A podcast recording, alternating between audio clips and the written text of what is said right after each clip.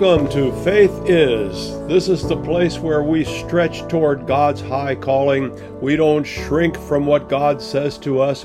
We embrace what He says to us because we know that what He says to us is for our good. And we're eager to hear it because we want to live the best lives possible.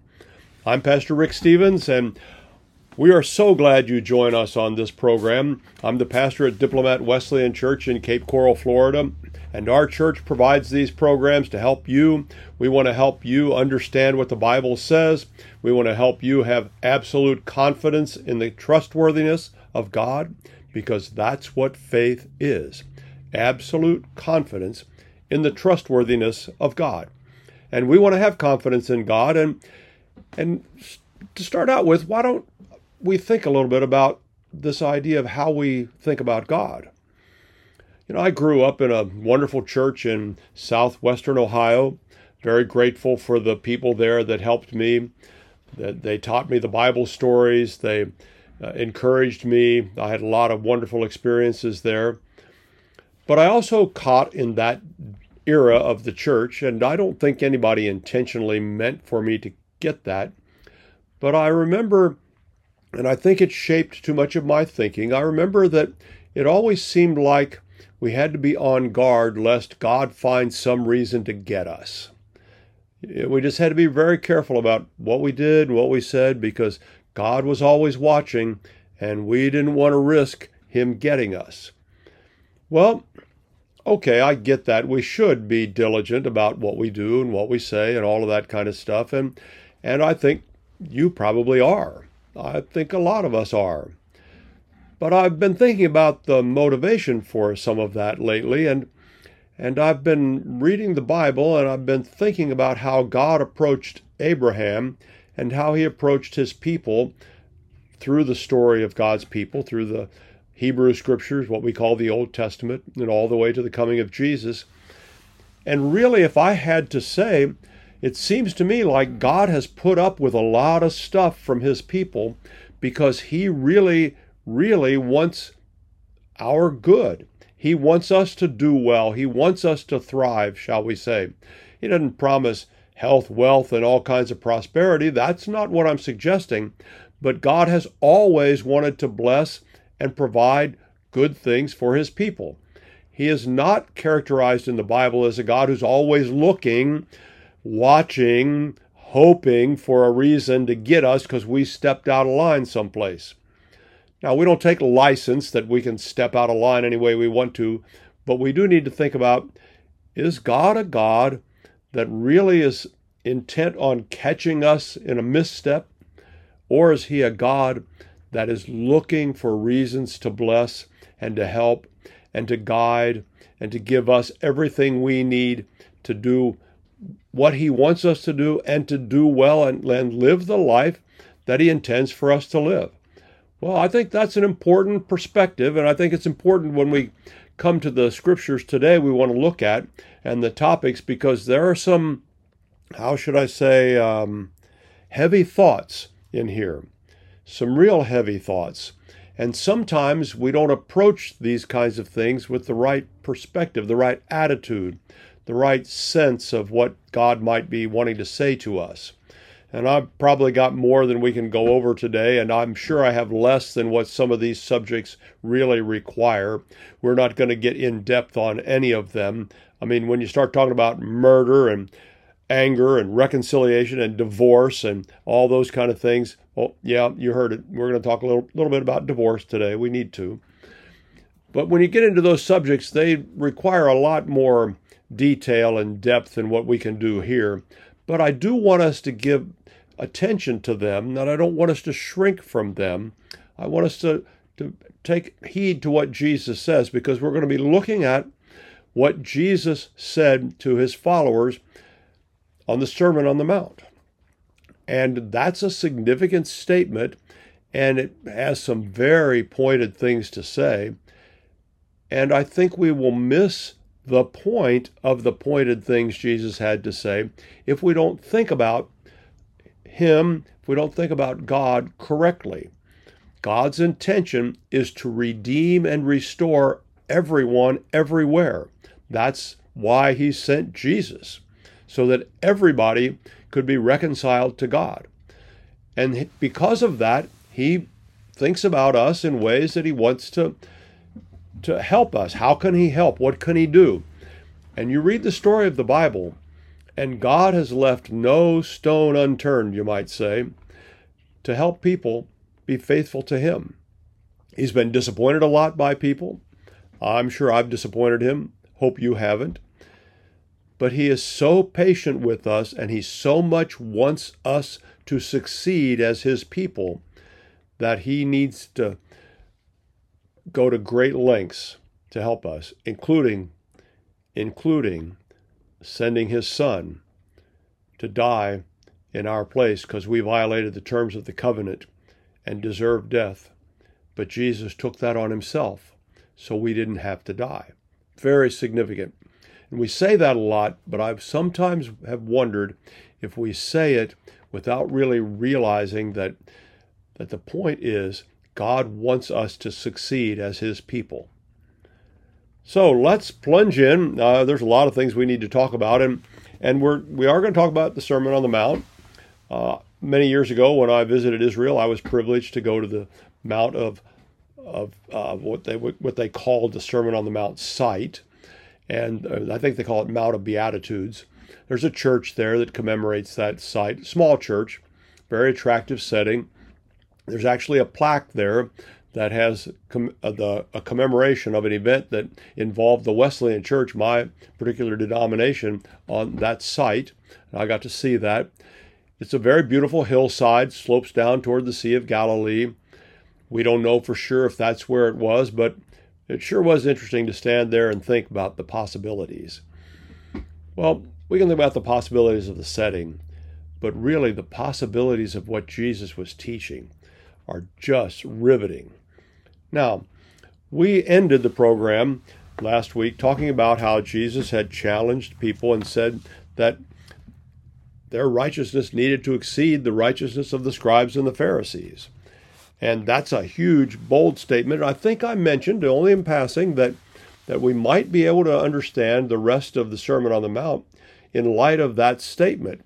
And perhaps what Jesus is trying to say to us is that the rest of the Sermon on the Mount is a reflection of the kind of righteousness he has in mind. I think you can make a case for that. But I also said it's a rather chilling statement because, wow, think about that. Think about that. The scribes and the Pharisees were all about righteousness, and they were striving to be righteous in their way, the way they understood. And along comes Jesus and says, our righteousness has to exceed their righteousness. That's really something, don't you think? So we pursued that a little bit, and I suggested we know a Pharisee because we know the Apostle Paul. And I took us to Colossians chapter 3, where Paul describes himself as a Pharisee.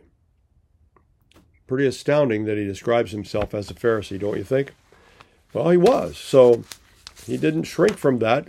You might have thought he'd be embarrassed that he was, but he, he, he owned it. He understood what that was all about. And not only did he describe himself as a Pharisee, but he says that he was zealous, he persecuted the church. And as to righteousness under the law, this is from Philippians chapter 3, verse 6 as to righteousness under the law, blameless. So I said, we have an example of a Pharisee whose righteousness was not enough as Jesus describes it. Remember, the Pharisees were trying to call the people to righteousness, and, and by that they meant alignment with the covenant, with the law, that they were to follow God and be obedient to the covenant, to the law that He had given them. And Paul comes along and says he's blameless. And Jesus comes along and says, Not so fast, you got to be better than the Pharisees. And and the question then comes up is, wow, what's he mean? How can we be better than the Pharisees? And well, I think we're going to talk about that in terms of a few things from the Sermon on the Mount, but we also need to recognize that that Paul went on to say after he said that he was blameless under the law, he went on to say in verse 7 of chapter 3 in Philippians, Yet whatever gains I had, these I have come to regard as loss because of Christ. More than that, I regard everything as lost because of the surpassing value of knowing Christ Jesus my Lord. For his sake I have suffered the loss of all things, and I regard them as rubbish, in order that I may gain Christ, and be found in him, not having a righteousness of my own that comes from the law, but one that comes through faith in Christ the righteousness from God based on faith. I want to know Christ and the power of his resurrection and the sharing of his sufferings by becoming like him in his death, if somehow I may attain the resurrection from the dead. So, what Paul is saying is that he finds the righteousness Jesus is talking about in Jesus, in Christ, and he considers all of the rest of that stuff worthless. So, we took hope, we take hope that if Jesus says our righteousness needs to exceed that of the scribes and Pharisees, then Jesus will provide both what we need to know and how we need to live to accomplish that righteousness. And Paul gave us a glimpse of that vision, and Jesus gives us another glimpse, or a, maybe you could say a more expanded glimpse even, in the Sermon on the Mount. And so we want to take a look at that. Now we're going to we're, we're going to think about this Sermon on the Mount a little bit before we get into a few verses, and, and and we're going to touch on part of this today, but we're not going to get to the whole Sermon on the Mount. Obviously, you can go read that in Matthew, starting with with chapter five. But there are some similarities to what goes on here. Jesus is speaking very straightforward, giving the people the Word of God. And, and there are a lot of similarities between the way Jesus is portrayed in Matthew and the way Moses is portrayed in the scriptures earlier in the in the Old Testament. But Jesus is giving them the straight straight word from God, just like Moses did when he came down from Mount Sinai. And yet, when we look at the things in the Sermon on the Mount, we say, Really? Are we expected to live up to what Jesus says? Well, if we say no, we aren't expected to live up to what Jesus says. Aren't we denying that Jesus tells us the truth? Aren't we denying the Bible? So we can't really say no, he doesn't give us appropriate expectations. But if we say yes, and we look at some of the things that he says there, we, we think, wow, this is impossibly difficult. How can anyone do this? Well, someone thinking about that and feeling a little frustrated might say, well, we're under grace. And so grace makes it possible because grace covers our failure, or grace comes first and then we obey.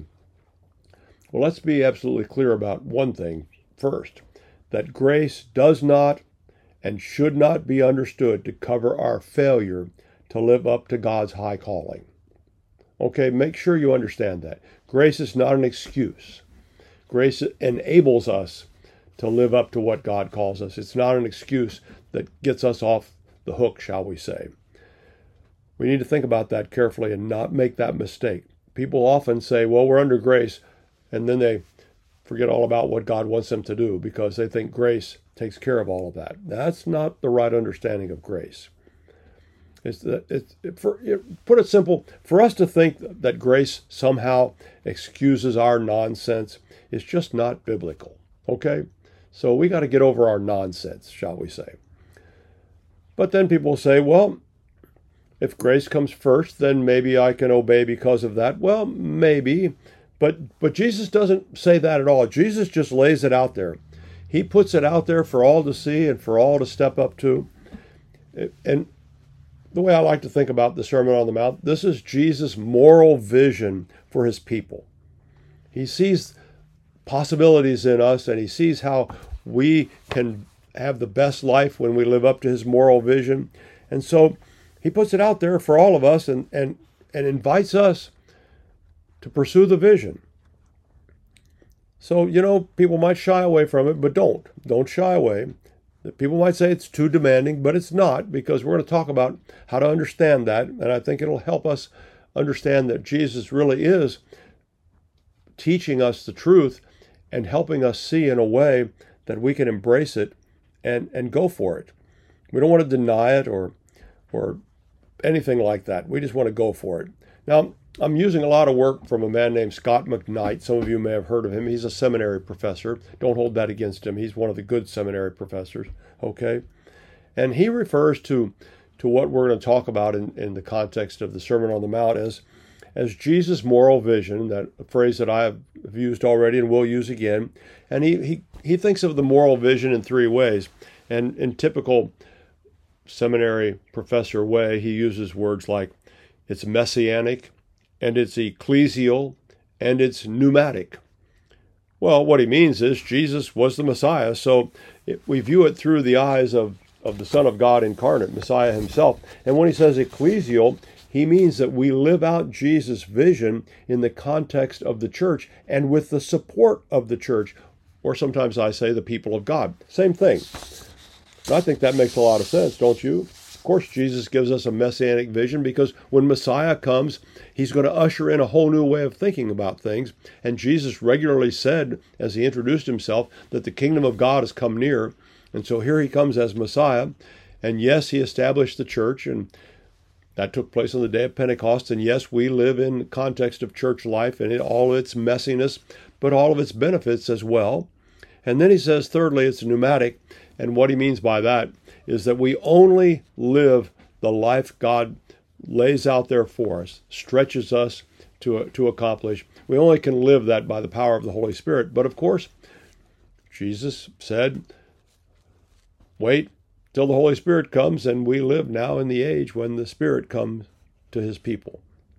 Now, probably most of the time today, I will refer to to this idea of Jesus' moral vision as his messianic vision, or maybe his kingdom vision. I kind of like both of those expressions.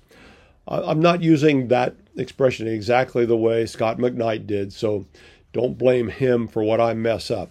In fact, I'm using many of his ideas throughout the program today. And I usually say, when I use someone's ideas, I usually say, Anything good that you hear me say that you say, yeah, that's helpful, well, let's give him credit for that.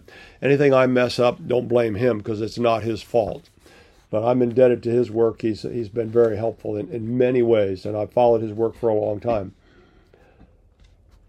And part of the reason I'm, I'm using my expression of kingdom vision or messianic vision is because it's a little more complicated to get into it the way he does. I'm not discrediting what he did. I just trying to make it a little bit clearer and simpler. I hope I can.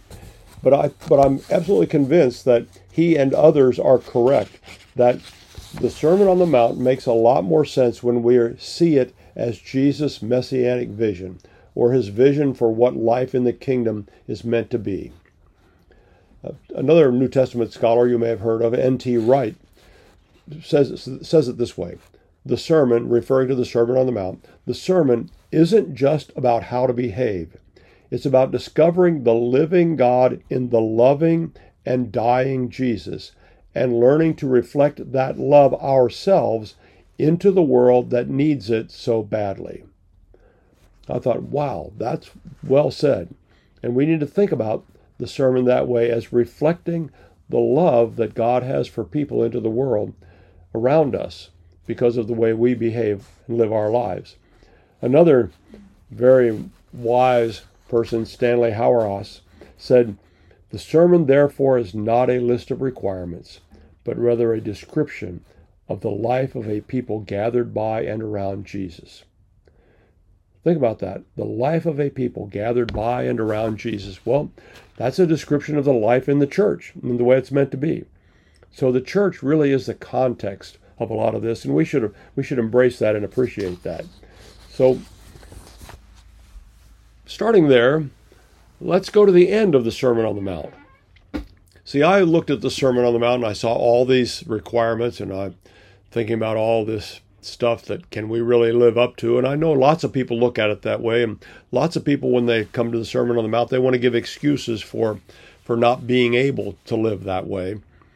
And so I got to thinking, well, how did people respond to the Sermon on the Mount after Jesus was finished? Because it's a couple chapters long, five, six, and seven. And I thought, how did the people in those days that sat there and listened to his teaching, how did they respond? Did did they get um, upset? Were they angry that who does he think he is telling us we have to do that? Were they discouraged, thinking, oh, there's no way we can do that? Did they go away sad because they couldn't quite figure out how to wrap their heads around what Jesus was calling them to? Well, apparently not, because the summary at the end of chapter 7 says now the, that Jesus had finished saying these words, the crowds were astounded by his teaching, for he taught them as one having authority and not as their scribes. So they were astounded by it. They were likely intrigued by it. They were probably amazed by it. That word astounding could, could involve a lot of those kinds of things.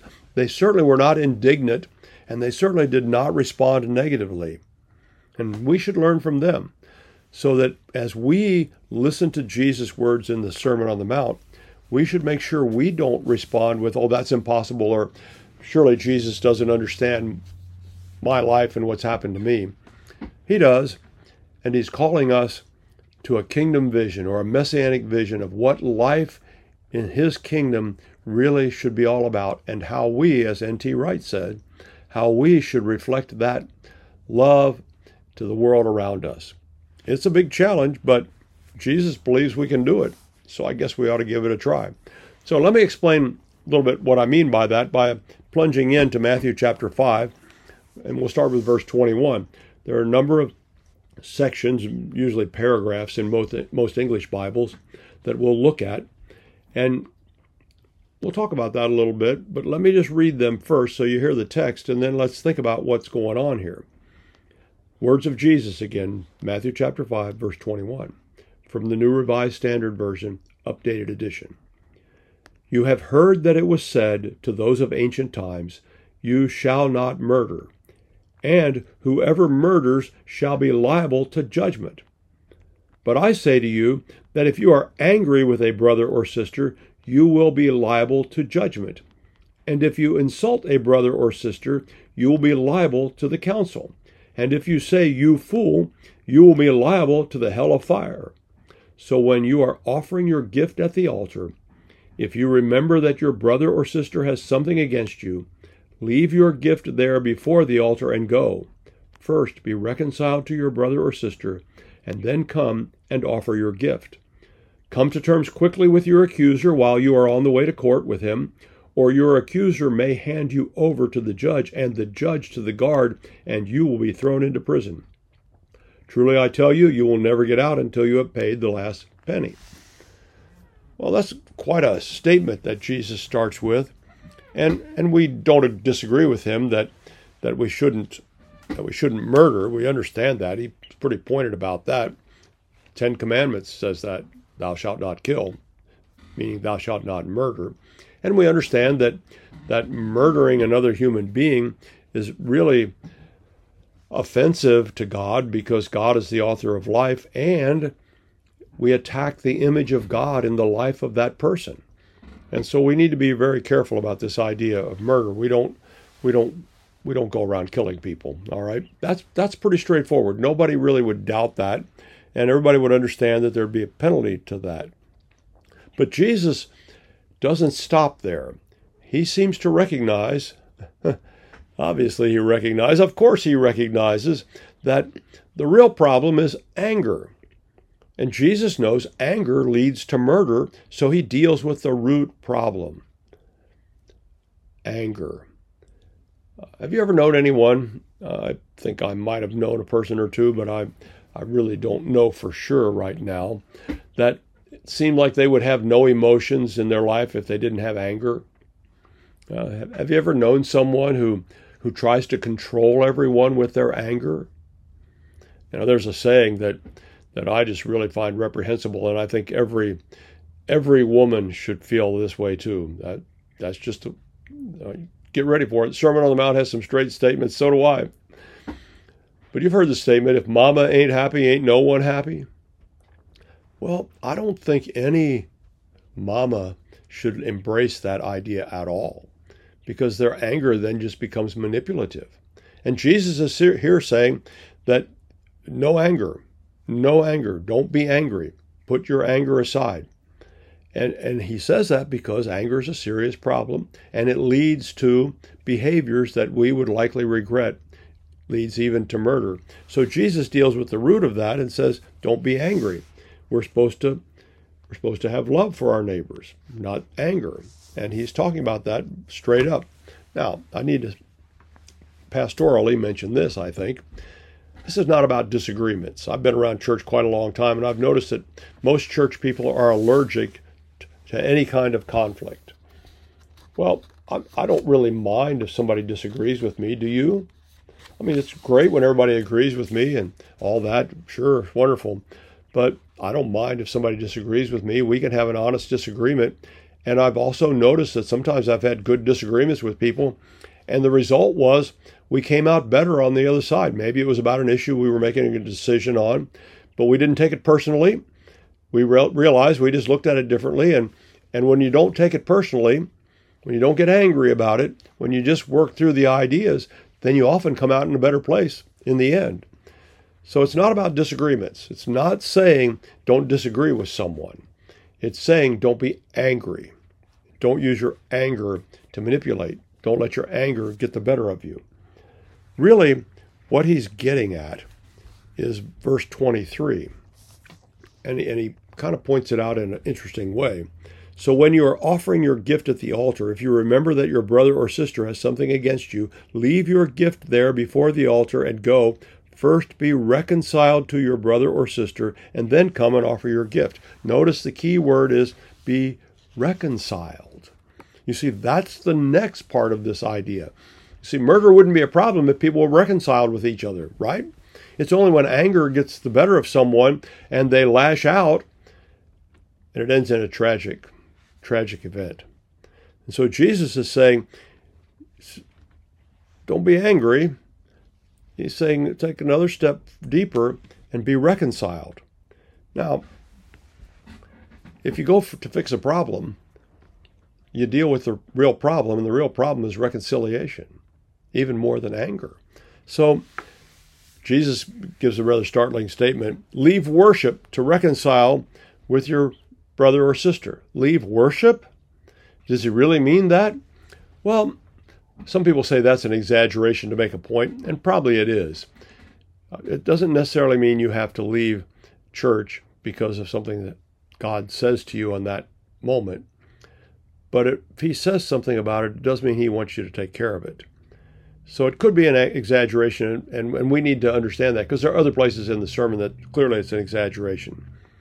Now, the other thing that, that we need to make sure of is we're not talking about something that you have against someone. Maybe they did something and, and you're still harboring that resentment or whatever, or irritation or yeah, anger or sense of betrayal. It could be a lot of things, okay?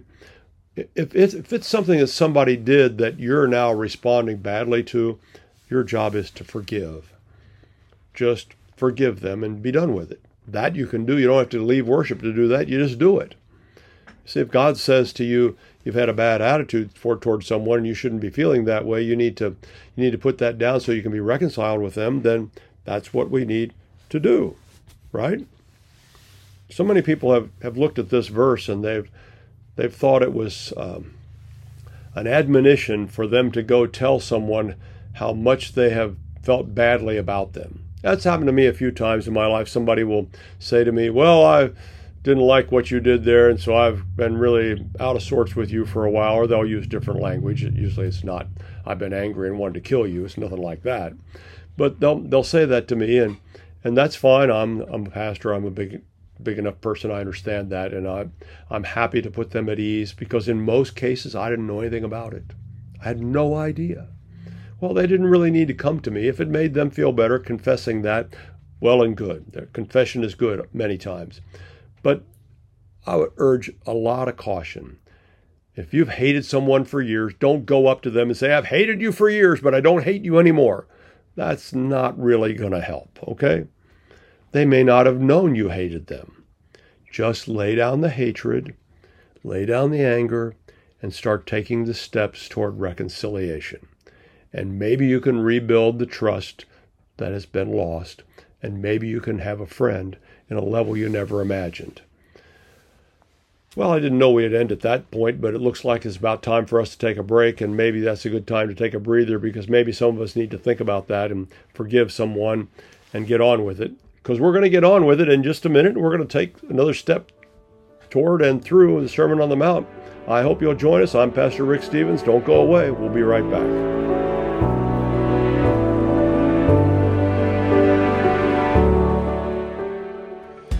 We know you love the versatility and portability of the Genesis Fogger, but sometimes you just want to set it and forget it. Well, we heard you. Introducing the UX4 HOCL Atomizer. This stationary unit quietly protects you and is perfect for smaller spaces. With over a quarter million units sold in Japan, it's now available in the United States. Visit genesisfogger.com forward slash out loud to see the UX4 in action and receive a 15% discount on either Fogger with promo code OUTLOUD. With Genesis, you're ready for anything. Trouble getting to sleep and staying asleep is infuriating. Your mind races, you toss and turn, and the harder you try, the harder it is to drift off. And today's fast paced digital age makes it tougher. You're not alone. Poor sleep affects over 70% of us. The CDC even labeled insufficient sleep a public health epidemic. Advanced Nutrition Company, Healthy Cell, created REM sleep to help you quickly fall asleep, stay asleep, sleep deep, and wake refreshed. Unlike other supplements that don't work, REM sleep is not a pill. It's a gel you swallow with ultra absorption of science backed ingredients, supporting all four stages of sleep using calming herbs, amino acids, and sleep hormone support. Over a thousand reviews with an average star rating of over 4.4 proves it works. Take back your sleep. Go to healthycell.com and use limited time code OUTLOUD for 25% off your first order. Risk free. Love it or your money back. Guaranteed. Healthycell.com code OUTLOUD. Healthycell.com code OUTLOUD. Oh, the America many of us grew up with and love is under a relentless and pernicious siege from those carrying the banners of socialism, communism, Marxism. AmericaOutloud.com is the antidote to these poison isms. Well, to be forewarned is to be forearmed, my fellow Americans.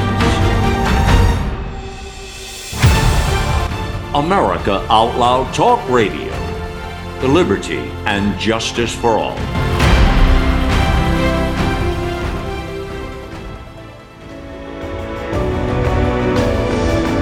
Welcome back. You're listening to Faith Is, and I'm Pastor Rick Stevens. And this is the place where faith is our commitment to each other to developing absolute confidence in the trustworthiness of God, because faith is absolute confidence in the trustworthiness of God. And we're today thinking our way through, pondering our way through, letting God challenge us through a little bit of the Sermon on the Mount. And we've recognized that he says some really straight things to us, and we need to learn from that, and we need to take heed to what Jesus says. We've learned so far that we need to lay our anger down and take steps toward reconciliation. And I cautioned us just before the break that we need to to take care of it as an inside job when we've held something against someone else. We don't go to them and tell them we've hated them for years or whatever it happens to be. You might have. You might have held something against somebody for years. Just lay it down. They probably don't even know it. And you going and telling them is not going to help them. Might be a catharsis to you, but if you need to tell someone, go to your pastor and tell him or her and let them pray for you. Let that confession be all that's needed because what you need to do is be reconciled to that person and then take steps after the forgiveness to rebuild the friendship to whatever level it can. Now, I want to also say this because pastorally, you and I know there are some people that try as you will, try as you might, no matter what you do, it just doesn't seem possible to get along with them. Now, I'm not here to throw stones at them or you. All right, I'm just here to say that we need to recognize that sometimes happens. Now, later in the scriptures, uh, we learn that we are supposed to bless people who per- per- bless uh, or bless people who persecute us, bless them, rejoice with people who rejoice, weep with those who weep. You might remember that. And it goes on to say, if it is possible, so far as it depends on you, live peaceably with all. Let me run that by again. If it is possible, so far as it depends on you, live peaceably with all. Now, you might try to reconcile with someone who will not be reconciled with. All right? Well, that becomes their problem. It might hurt you. It might be a dagger in your soul. I don't know how you might describe it. You might really regret it. Maybe you know that the reconciliation is necessary because of something you did and their unwillingness to to, to move on from that and to forgive and to rebuild the relationship. I don't I don't know. But sometimes there are just those people that, that you just can't live at peace with them. I like to say that I don't have any enemies, but over my lifetime, there's been a few people who haven't liked me real well. Well, I, I didn't return the favor. Uh, I, I mean, I struggle with some of those kind of things too, but as far as I can, I, I just try to lay that stuff down. It's a challenge for all of us. So we need to we need to give heed to that and to recognize that if someone won't be reconciled, you just have to let that go. And do the best you can to be the best person you can. But I like, in summary, before we move on to the next part, I like what Scot McKnight said in his commentary on the Sermon on the Mount. He said, Nothing expresses kingdom realities more than reconciled relations. And boy, I think that's a big statement. I think he's on to something there. So let's reconcile with each other as best we can. And hopefully, by the grace of God and the prayers and support of the church, people will become reconciled to each other because that's what God really wants. Well, let's go to the next section. It concerns adultery. Are you up for that? Wow, here we go. Verse 27 of Matthew chapter 5 You have heard that it was said, You shall not commit adultery, but I say to you that everyone who looks at a woman with lust has already committed adultery with her in his heart. If your right eye causes you to sin, tear it out and throw it away. It is better for you to lose one of your members than for your whole body to be thrown into hell. And if your right hand causes you to sin, cut it off and throw it away. It is better for you to lose one of your members than for your whole body to go into hell. Mercy sakes, well, that's true. It's better to lose an eye or a hand than to go to hell. There's no doubt about that. Jesus was right. But what in the world is going on here? Well, like I said, some things in the Sermon on the Mount really come right at us, and we have to step back and make sure we understand them. Adultery. You know, sometimes adultery has often been in the media these days portrayed as a wonderful thing. As someone found their true soulmate, and it wasn't their spouse that they're married to. Well, that's just baloney, and that's just horrendous. Don't get caught up in that we need to deal with, those of us who are married, we need to deal with our own hearts so that we don't fall into adultery. And, and when I was thinking about this, I thought, well, that's what Proverbs 4:23 is about. Above all else, guard your heart. Above all else. Did you hear that? Above all else, the proverb writer says, guard your heart. For everything you do flows from it. Now, generally speaking, when the Bible talks about the heart, it's talking about the part of us that thinks, feels, and makes decisions, chooses right and wrong. So the proverb writer is saying, guard your heart, for everything you do flows from it. So if you don't guard your heart, you run the risk of doing something you don't want to do. And in this case, we're talking about adultery. Adultery, simply understood, is as the betrayal of one spouse. And we don't want to do that. Another English translation, the New Revised Standard Version, what I read was the NIV. The New Revised Standard Version, updated edition, says, Keep your heart with all vigilance, for from it flow the springs of life. All vigilance. So we need to keep a guard on our hearts. And we can do that. Maybe you've been tempted. Well, then just stop putting yourself in the place of temptation guard your heart. Now, how do we do that? Well, one of the ways that I suggest people actively pursue to guard their hearts and actually, actually to, to have a better life, to follow Jesus faithfully. This applies to everybody and everything, but if you're struggling with guarding your heart in particular, you need to put yourself in the stream of grace. Now, that's the way I describe it. And what I mean by that is you need to put yourself in places where God can minister to your heart so that you are not distracted and drawn away and that you can guard your heart. So, what do I mean by the stream of grace? Well, church attendance is part of the stream of grace. You know, people have taken to think that, well, if I show up at church a couple times a month, I'm pretty regular. Well, baloney. There's not much in your life that if you went 50% of the time, they'd think you were regular. All right? If you only worked two and a half days a week and they were expecting you to be there all five, they wouldn't think that that was a good thing. Why do we treat God that way? And I know people say, oh, but this guy, but uh, aren't we tired of excuses yet? Didn't God call us to follow Him, put those excuses down? Of course He did. So it's a very important discipline to show up to church every week. If your church meets on Saturday night, some churches have Saturday night services, go to Saturday night service. Great idea. Might keep you out of a lot of Saturday night mischief. If your church has Sunday morning, go on Sunday morning. But go to church regularly.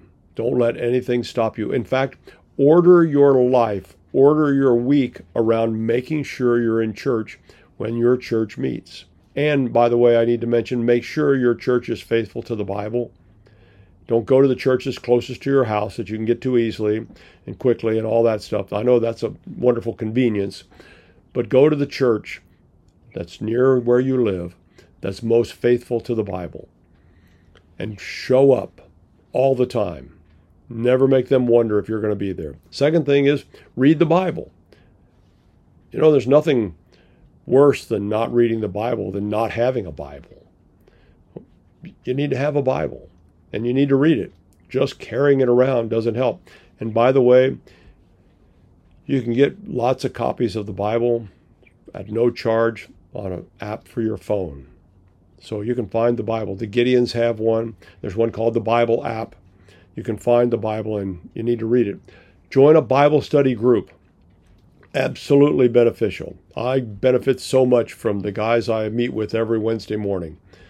And we have breakfast and enjoy the food and the camaraderie, but we also enjoy the times we talk about what the Bible says and that we take a look at life and how God wants us to live it. You need the fellowship and the support of a Bible study group. Find one, be a part of it, enter in. Yes, it might be awkward at first if you've never done that, but you'll get used to it. They'll get used to you, you'll get used to them, it'll be fine. Find a Bible study group and pray. Pray. If you don't know how to pray, use the Lord's Prayer. It's easy, it's not complicated, and it covers nearly anything you need to pray about. So put yourself in the stream of grace. That's very important. Very important. Um, now, there is one thing we should say about this passage that uh, I think is quite helpful and, and uh, important. A lot of times you will hear people say, I read the Bible literally. You probably heard that. Or, I believe the literal understanding of the Bible. I heard a guy recently say he was very literal about how he reads the Bible. And I thought, yeah, he probably is. That's just kind of the way he's wired. But I don't think too many people read the Bible that literally because I don't think I've ever come across someone who who tore their right eye out or cut their right hand off. And I hope I don't because this is clearly not what Jesus is asking people to do. Clearly not. No one in the history of Christendom that I'm aware of took that kind of stuff seriously. It's an exaggeration that Jesus puts in there, so we'll pay attention. He says it's this important that you guard your heart and keep yourself away from adultery. It's this important. It's so important that you'd be better off cutting off your own hand. Oh, that's a horrendous thought. Or tearing out your own eye. That's even worse. It's an exaggeration to stress the importance of faithfulness to one's spouse and to guarding one's heart. See, it's an exaggeration to hammer home to us the importance of marital faithfulness. And we can do that, right? Because we have faith. We have absolute confidence in the trustworthiness of God, and God wouldn't tell us to do this if He didn't know we could do it, because He would help us accomplish the task. All right, so let's go on. Uh, we're pretty deep into it now. We've been through murder and anger and reconciliation and adultery, and well, what's next? but divorce. Verse 31 of Matthew chapter 5. It was also said, Whoever divorces his wife, let him give her a certificate of divorce. But I say to you that anyone who divorces his wife except on the ground of sexual immorality causes her to commit adultery, and whoever marries a divorced woman commits adultery. Oh boy, every time the subject of divorce, of divorce comes up, uh, everybody in the church gets nervous. I don't know if you've ever been in a church and the pastor starts talking about divorce and it gets real quiet. Divorce is one of those things that's touched a lot of us. Growing up as a as a kid, I didn't know anybody. There wasn't anybody that I knew that had been touched by divorce. But it wasn't long as I grew into adulthood that I discovered many people have been touched by divorce. It's not a pleasant thing. It's not a it's not something we like to talk about. It's a reality in many people's lives. It's a reality that God can can help us overcome and he can redeem us from our mistakes if we've made mistakes relative to divorce. And it is a difficult subject, no doubt about it. As a pastor, I know that's a difficult subject. It's difficult for me to bring it up today because it's impossible to discuss it and to go over things that you might be interested in knowing. We can't address it completely. There's just so much involved in it. I'm not trying to to get away from the subject. I'm just being realistic that we can't. But when Jesus talks about divorce, it's very important for us to remember that he is giving us his messianic or kingdom vision of the best life for all of us. Okay, so keep that in mind. That's what Jesus is about the best life for all of us. And people will say, this is where I know we can't cover all these things. People will say, well, does God expect us to be miserable all our life? Well, the answer is, of course not. What makes you think you have to be miserable the rest of your life and that only a divorce will solve that problem? We did talk about reconciliation, didn't we? And right there, people just don't want to think about the hard work that's sometimes involved in reconciliation. But anyway, you understand that this is a tough subject. You understand I know that. I want you to hear what I say carefully because I'm not trying to drop the hammer on you. I'm trying to help you see that Jesus has a vision for life, here and now, his messianic vision or his kingdom vision, however you want to think of it, for how we should live and how we can thrive in our lives today. And he says pretty clearly, I say to you that anyone who divorces his wife except for the ground of sexual immorality causes her to commit adultery. And whoever marries a divorced woman commits adultery. We've already talked about the, the difficulty of adultery.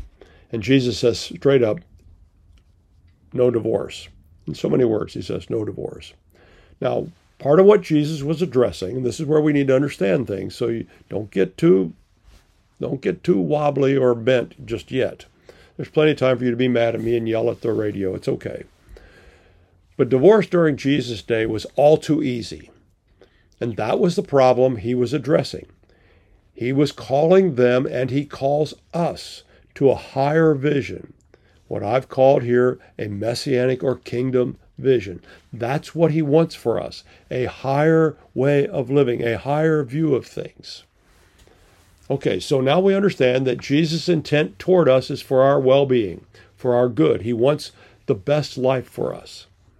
So, as we approach this, let's let's take some advice, and, and I'm grateful again for Scot McKnight's idea on this, but but he said it really well. He said, We are confused about love.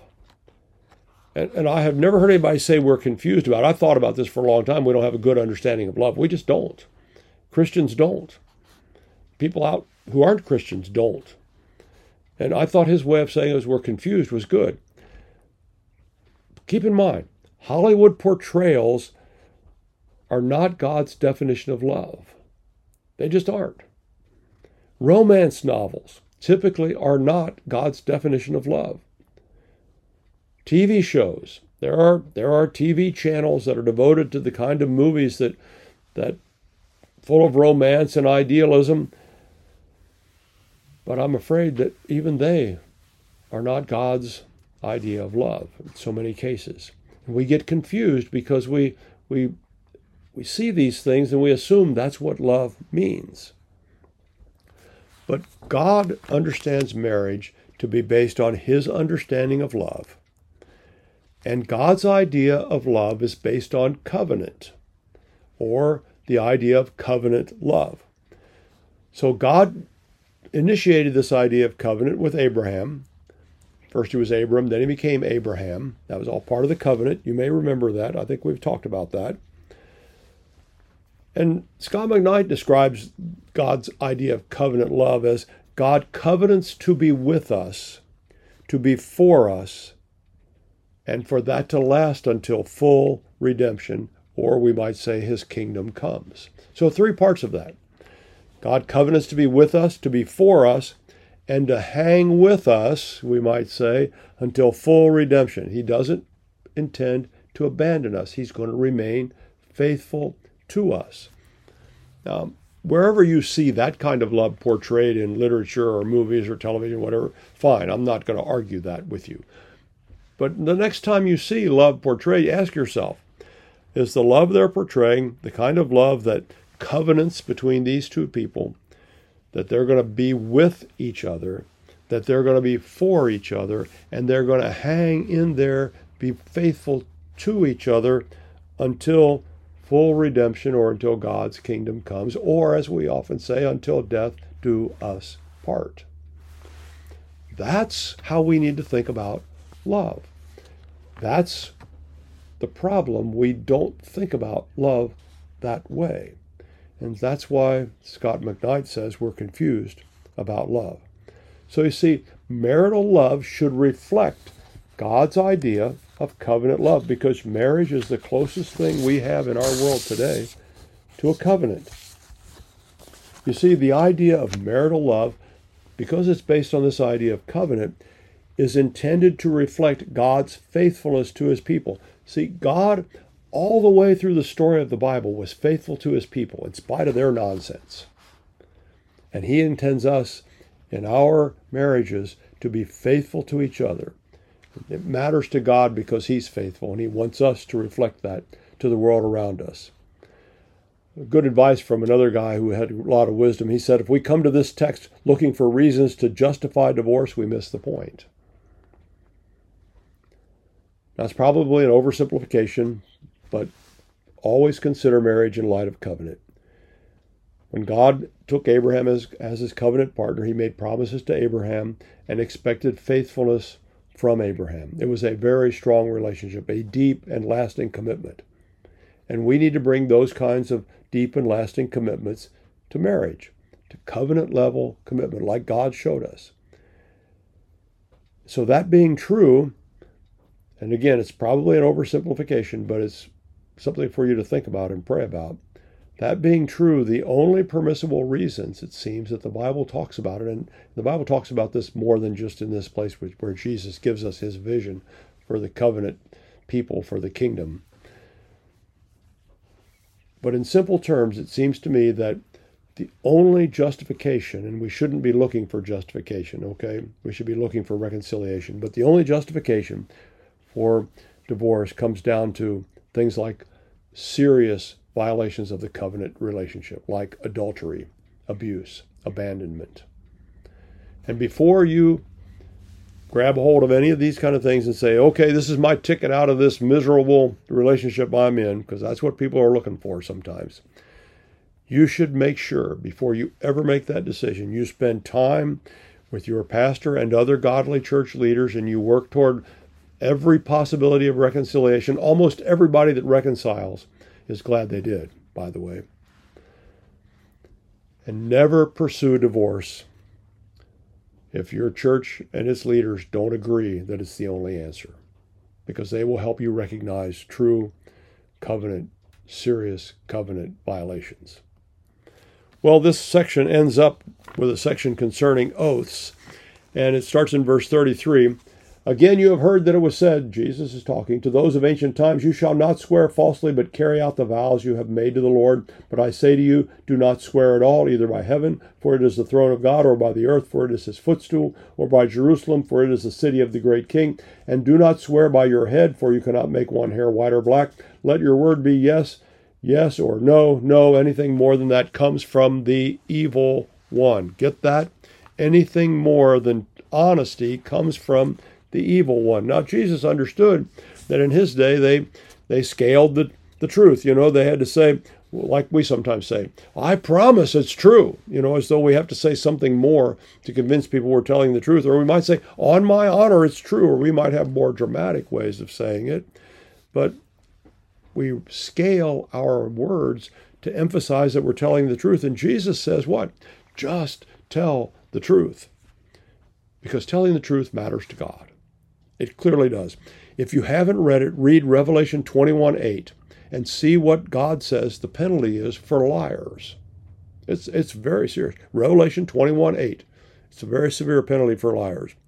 It was a lie, you remember, that the evil one told Adam and Eve that resulted in them eating the forbidden fruit. Is it any wonder God takes lying seriously? Good grief. Of course he does. Well, we live in a world where far too many people don't take lying seriously. And I've given up listening to a lot of people that might give a speech or might be on television or whatever because I know they have lied. And if they've lied and are unrepentant liars, I can't be sure they're telling me the truth. I turned off the television the other night because someone was on there and I knew that person to be a confirmed liar. In fact, some of the things I heard said were lies. And I turned off the television. I said, Why am I listening to this? This is ridiculous. I almost said it out loud, but I, I thought just that much in my mind. This is ridiculous. And I turned it off. And you know, we need to take lying seriously. And the way we take it seriously is that we need to be honest, 100% truthful, no equivocations, tell the truth. You might misspeak sometime, tell someone something out of good intent you thought was right and discover later it was wrong. That's not a lie. A lie is an intention to deceive. We don't want to do that. Well, we have covered a lot of ground today, and, and I hope you've gotten some help in understanding the Sermon on the Mount. A lot of challenging things in here for Jesus to say to us, and a lot of things that cut to the quick of our lives. And some of these that he has said may have really gotten to you. And I want to encourage you that God only tells us the truth to help us have the best life possible. God's only intention is to bless and to heal and to reconcile and to build up people. And he wants to do that for you. So I hope if God has spoken to you, you will turn and be reconciled with Him because that's His deepest desire. Don't run away, run toward. Too many people run away from God. Don't run away, run to God. And run back here next week and we'll talk some more. I'm Pastor Rick.